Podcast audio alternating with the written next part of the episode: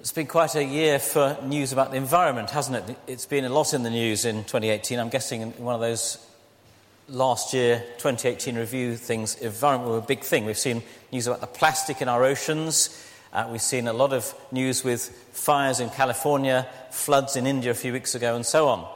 I was reading actually about how we can do a little bit for the environment in what we eat and how we celebrate Christmas. Uh, so, the good news in terms of environment and Christmas is that Brussels sprouts are fine. They're on the menu. Um, maybe they're uh, also good news, but oysters apparently are good. Uh, apparently, they absorb CO2. So, oysters are a good thing to encourage that industry.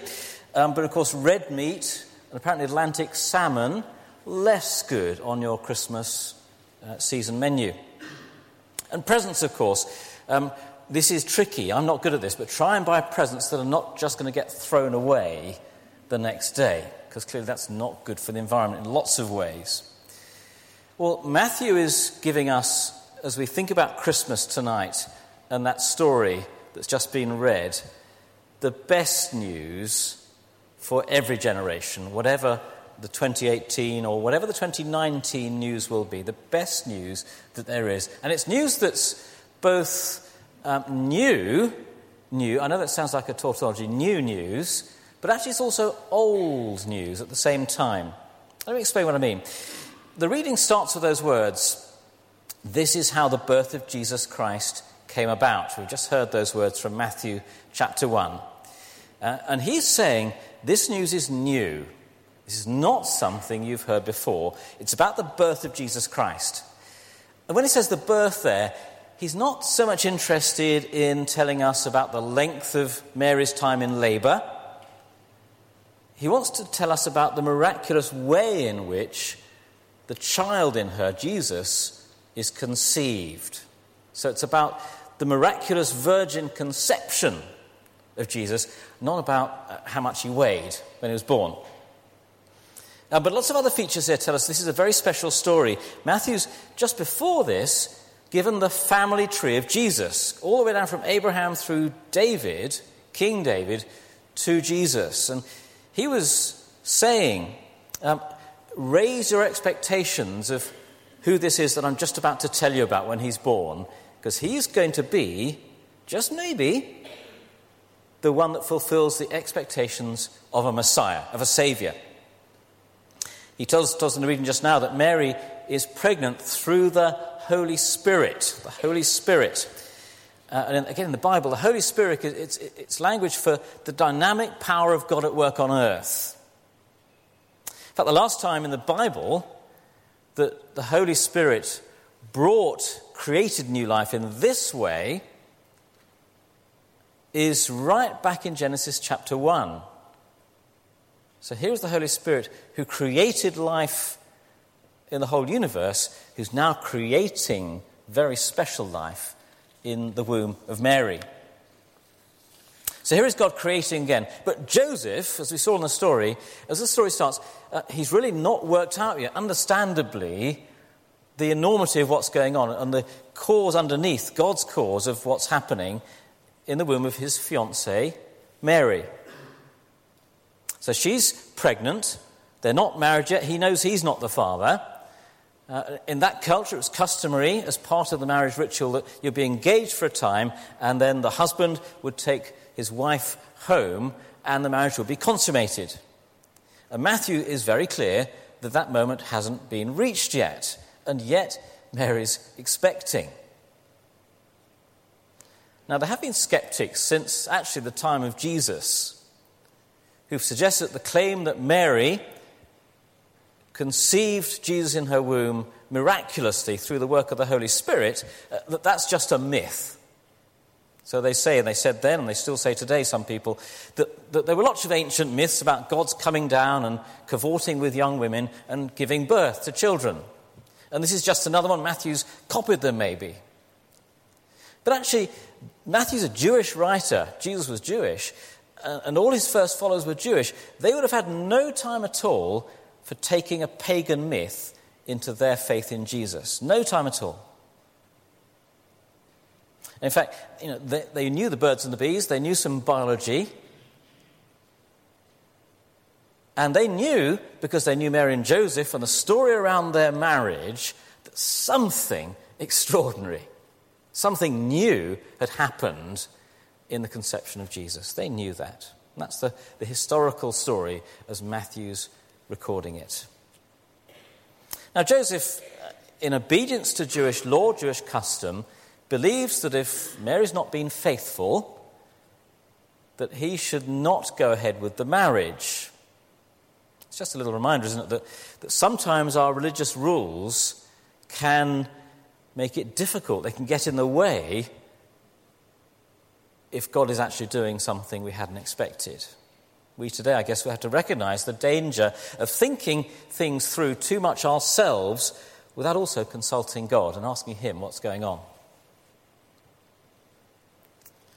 So it is a new story, something very new happening. It's also, though, a very old story. God sends in that reading a messenger, an angel, who speaks to Joseph, Matthew says, in a dream, to show Joseph what he, God, is doing. And so the angel says, the messenger from God says to Joseph, Don't be afraid to take Mary home as your. You're not breaking my law not treading on, on divine toes if you take Mary home as your wife. And to explain why, the angel says, The child conceived in her is from the Holy Spirit, from God Himself. And Mary will give birth to a son, and you're to give him the name Jesus, because he will save his people from their sins. The name Jesus uh, in the ancient languages means he saves. He's the Savior. So here's the angel. Actually, what the angel's doing here is connecting the forthcoming birth of Jesus, the Savior, with a very old story of the Jewish people from what we call the Old Testament, centuries before. Israel had turned away centuries before from God, who had made them his own, and had put their trust in idols, in anything other than God, to be uh, the power, the person that we follow and that we love and are loyal to. And that turning away was what we call a sin, a sin of the heart of each person, but also a sin collectively of the whole nation, the people. It led to disaster for Israel uh, God brought about the end of, effectively, of the royal line of David reigning over the people, and the people were taken to slavery, to exile in Babylon. But the angel says this child is going to start reversing that. This child is going to be a savior from sins. The period of condemnation and shame is finishing. The one who saves is Jesus. And then Matthew hears that promise from the angel and he underlines it. He says, We can identify this promise with a very old prophecy from someone called Isaiah some 700 years before Jesus. And that was the first reading we had this evening from Isaiah chapter 7. Isaiah had said, The virgin will conceive and give birth to a son, and they will call him Emmanuel, which means God with us.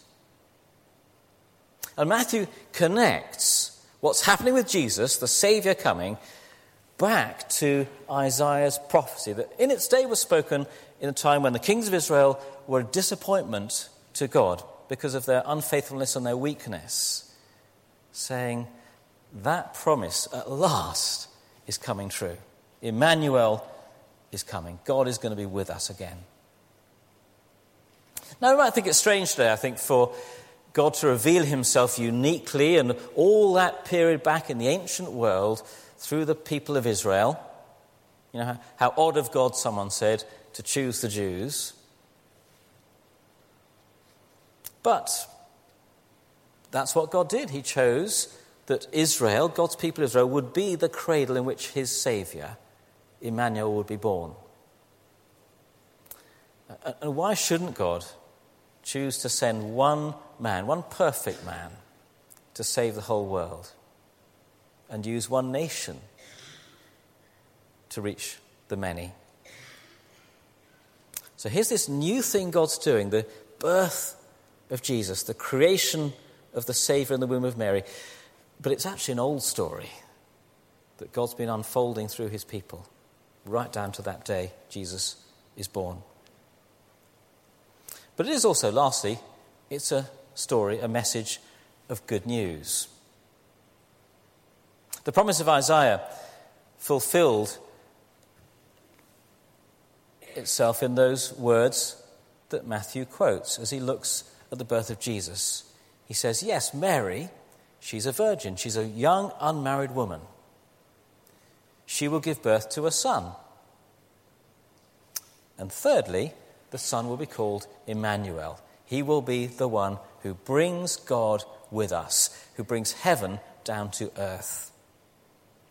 You see that third thing, the, the Emmanuel name of Jesus, which we sang, didn't we, in the carol just now?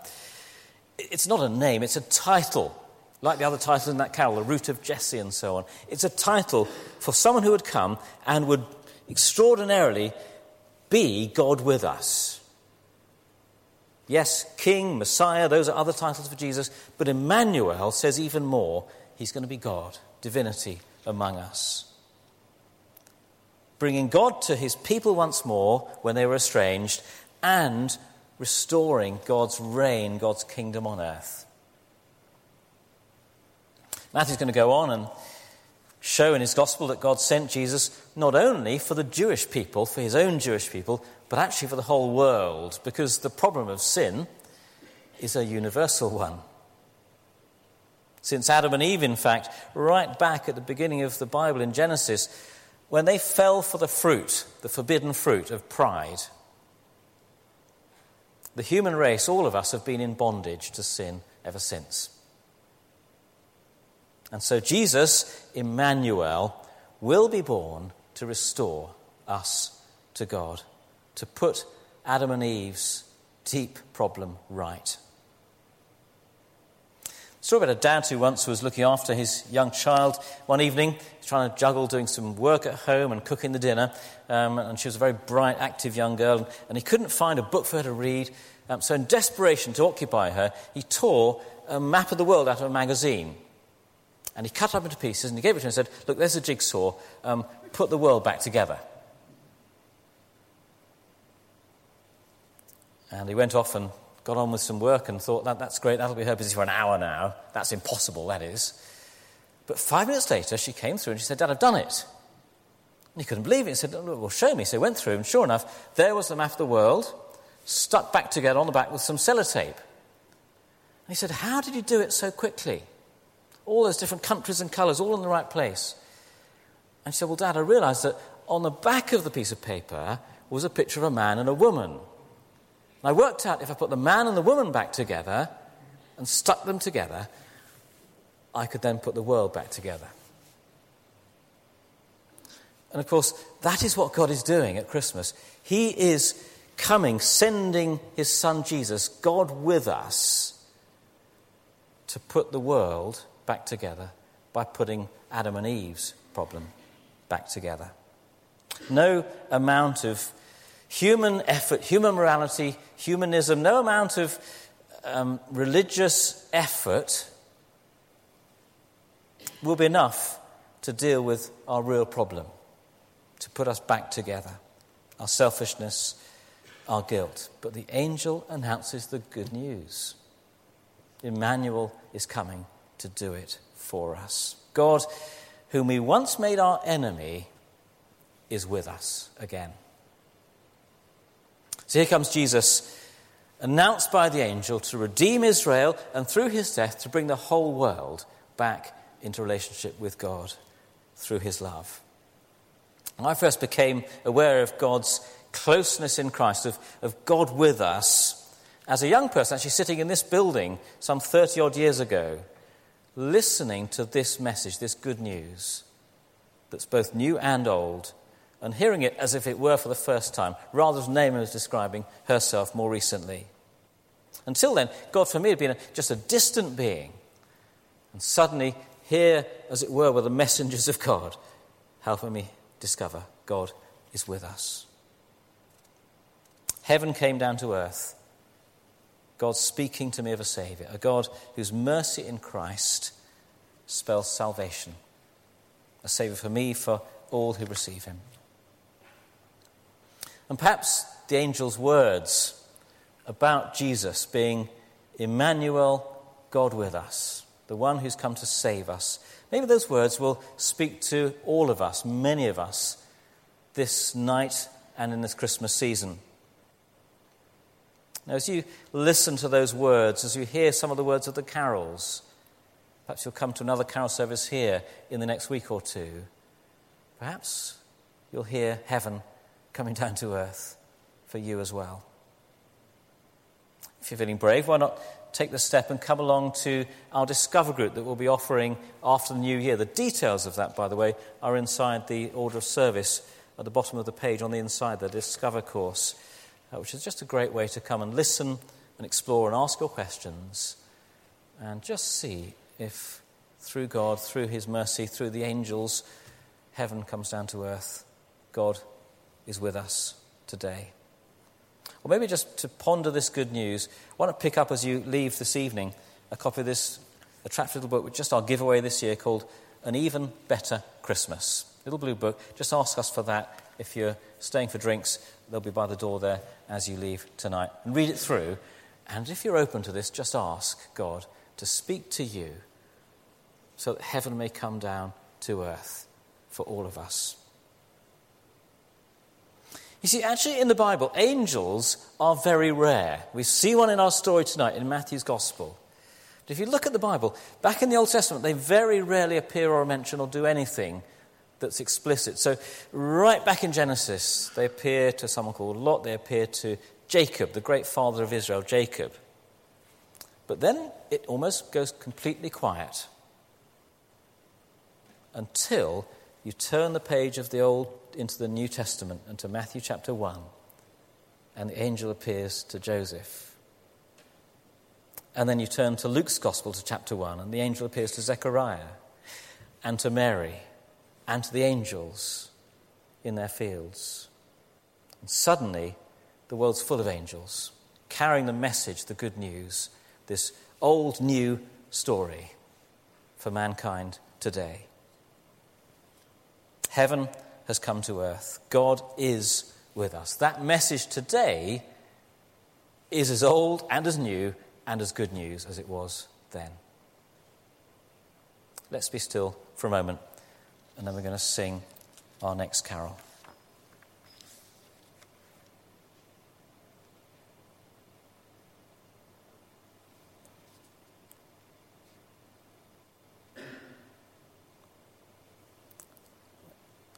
Let me lead us in a short prayer.